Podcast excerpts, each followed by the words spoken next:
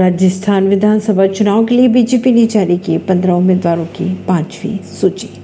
राजस्थान विधानसभा चुनाव के लिए पंद्रह उम्मीदवारों की बीजेपी ने सूची जारी कर दी है। बीजेपी ने तीसरी सूची के दो उम्मीदवार बदलते हुए कोलकाता से पूनम की जगह अंशुमान भाटी और बारह ट्रू से सारिका की जगह राधेश्याम बैरवा को टिकट दिया है।